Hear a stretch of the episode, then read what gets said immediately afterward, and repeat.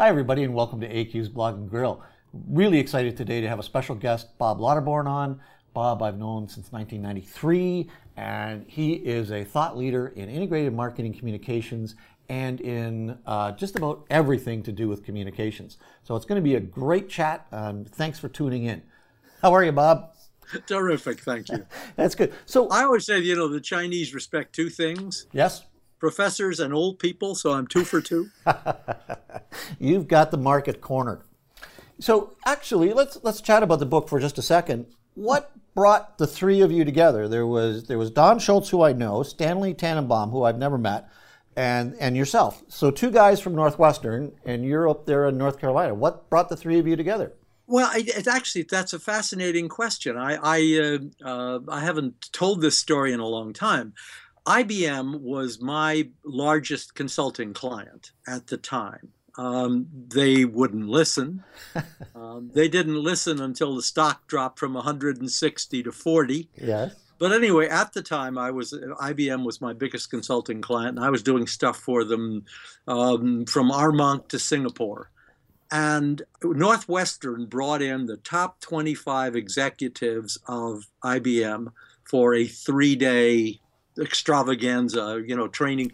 So they brought me in, and I did three or four pieces of this, and Phil Kotler did a piece, and Don did three or four pieces, and Stan did one on creative. And um, we were like halfway through the second day, and Schultz said, We got a book here.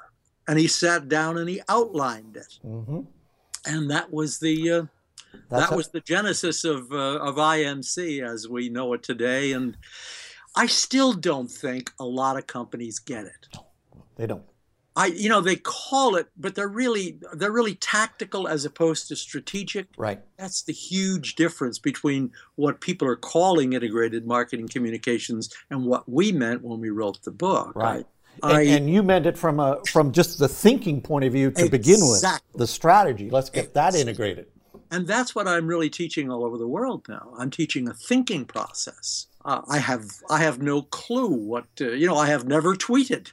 I have no clue how to use uh, social media, but it doesn't matter because it's the thinking process. How you uh, what what the internet has actually done is made a lot of the things that we talked about possible. So the thinking process is this is where our customers or potential customers are going to uh, research uh, whatever it is that we're selling, Right. we better be there. Yes. You know, we don't make media plans, our customers make the media plans. And that's also extremely hard to get through to people. Somebody asked me that question, well, you know, how do you uh, how do we fit this into our media plan? And I said, you don't. you don't. Where are your customers going? And that's where you better be. That's who makes your media plan. And you know, it's frustrating that 20 years later people still don't get that. Now, one of the most important parts of this book, and you and I have discussed this over the years, is is you you you dismiss the four P's of, of marketing, and, and Right. then you went on to to come up with another alliteration.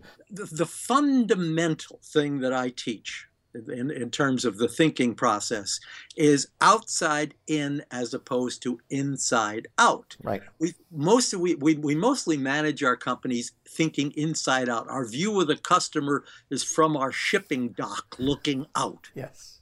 you know and we you know it's a natural instinct you know behind us there's some machine turning out lots of this product which we have to get rid of you know at least that's the mentality well the four p's are the consummate inside out the other thing is that i believe that most of our companies are being managed according to theories that are 40 50 60 years old Right. and they may not have been true then even if it were so in 1960 it's a flawed concept then Mhm. it is disastrous now.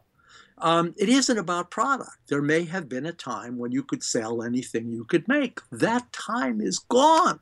Now you can only make what customers need and want. Now, customers don't know what they need or want. When when Steve Jobs died, there was one, you know, all these eulogies and people. There was one person I wanted to hear from, and that's Lee Clow, who was Yes. the creative director of the agency that made uh, uh, Apple. Yep. And Lee said that Steve's true genius was cons- customer insight, consumer insight. Mhm. He knew what we were going to need before we did. Right. And that's true. So it's understanding people and figuring out, you know, trying to get to where where it is that they're going to be 5 years from now. The smarter companies have moved product development out of science and technology or engineering or wherever it used to be right.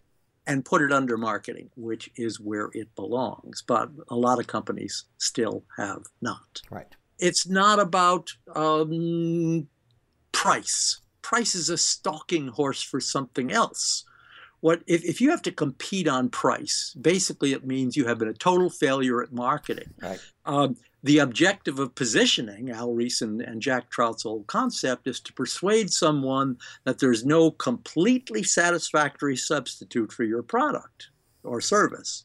Well, you have failed at doing that if you have to compete on price. Right. What it really is about is what is the cost to the customer to satisfy those wants and needs that you that you've developed. Cost to the customer has nothing to do with our right. costs. Right. And of course, that's extremely hard for finance driven companies to get. They don't, they just, you know, and it's not about place. Place was our was our was our code was their code word, their p word for distribution. distribution right. Well, we've historically set up distribution systems according to our benefit. What kind of a deal can we make with which kind of a distributor? Uh, where can we put our warehouses that they're near our factories or whatever? You know, us, us, us it isn't about place, it's about convenience to the customer. It's making it so convenient yeah. for the customer to buy that they wouldn't do anything else. How convenient can you make it for your customer to buy from you? Right. That's the key question. And then, of course, it isn't about promotion, Dr. Dichter and motivational research. You know, that's again a completely manipulative kind of a thinking process. It's about communication, dialogue. People want to talk back, and how can you facilitate that? And of course, that's what the internet makes so easy Absolutely. to what it used to be. So, yeah. anyway, product price place and promotion you know we could repeat it. It's in 168 languages or some such thing.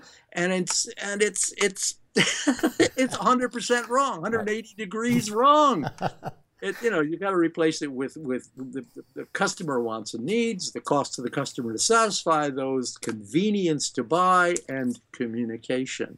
I I, I, I, I probably upset lots of universities when I speak there, and I say, you know, whoever taught you that, you tell them they owe you some of your tuition. Exactly. Your mom and dad should get a refund. Fifty-year-old theory.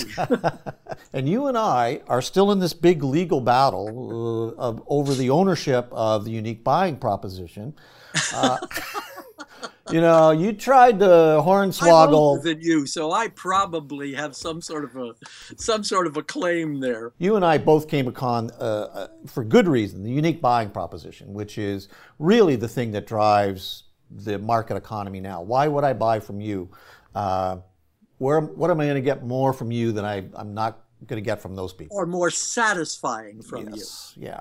As our students are looking forward to careers and, and you know, having a positive um, impact here on the third rock from the sun, what, what advice would you give them about going into the, into the marketing field, into the communications field, into uh, you know, building brands? Well, it's all the same field. It's all about understanding people and helping them to achieve what it is they want to achieve, to become what it is they would like to become. It's mm-hmm. not about peddling stuff. Right. One of the glories of marketing, I think, is that, or, or of even and even communications sub branch of it, is that every single day of our lives we have the opportunity to make someone's life better who how many you know can accountants say that? Well maybe they can but no they can't. I hope not. Usually they make my life worse no, but that's another story yeah. well that that's great. Well bob i'm looking forward to seeing you uh, later in the month and i have a i have a gift for you right here. I'll show it to you. I'll preview it. Can you read that? I am a shift disturber. And i can't think of anybody better to wear this button than my friend professor bob lauterborn Thank you. Okay. I'm highly honored. Well, thanks for joining us today and uh, stay well and stay busy. Always a great pleasure to see you, my friend. Thank you. Thanks again to Bob Lauterborn. This has been great. Tune in for the next uh, edition of AQ's Blog and Grill. Well, there'll be more fun and we'll share more knowledge.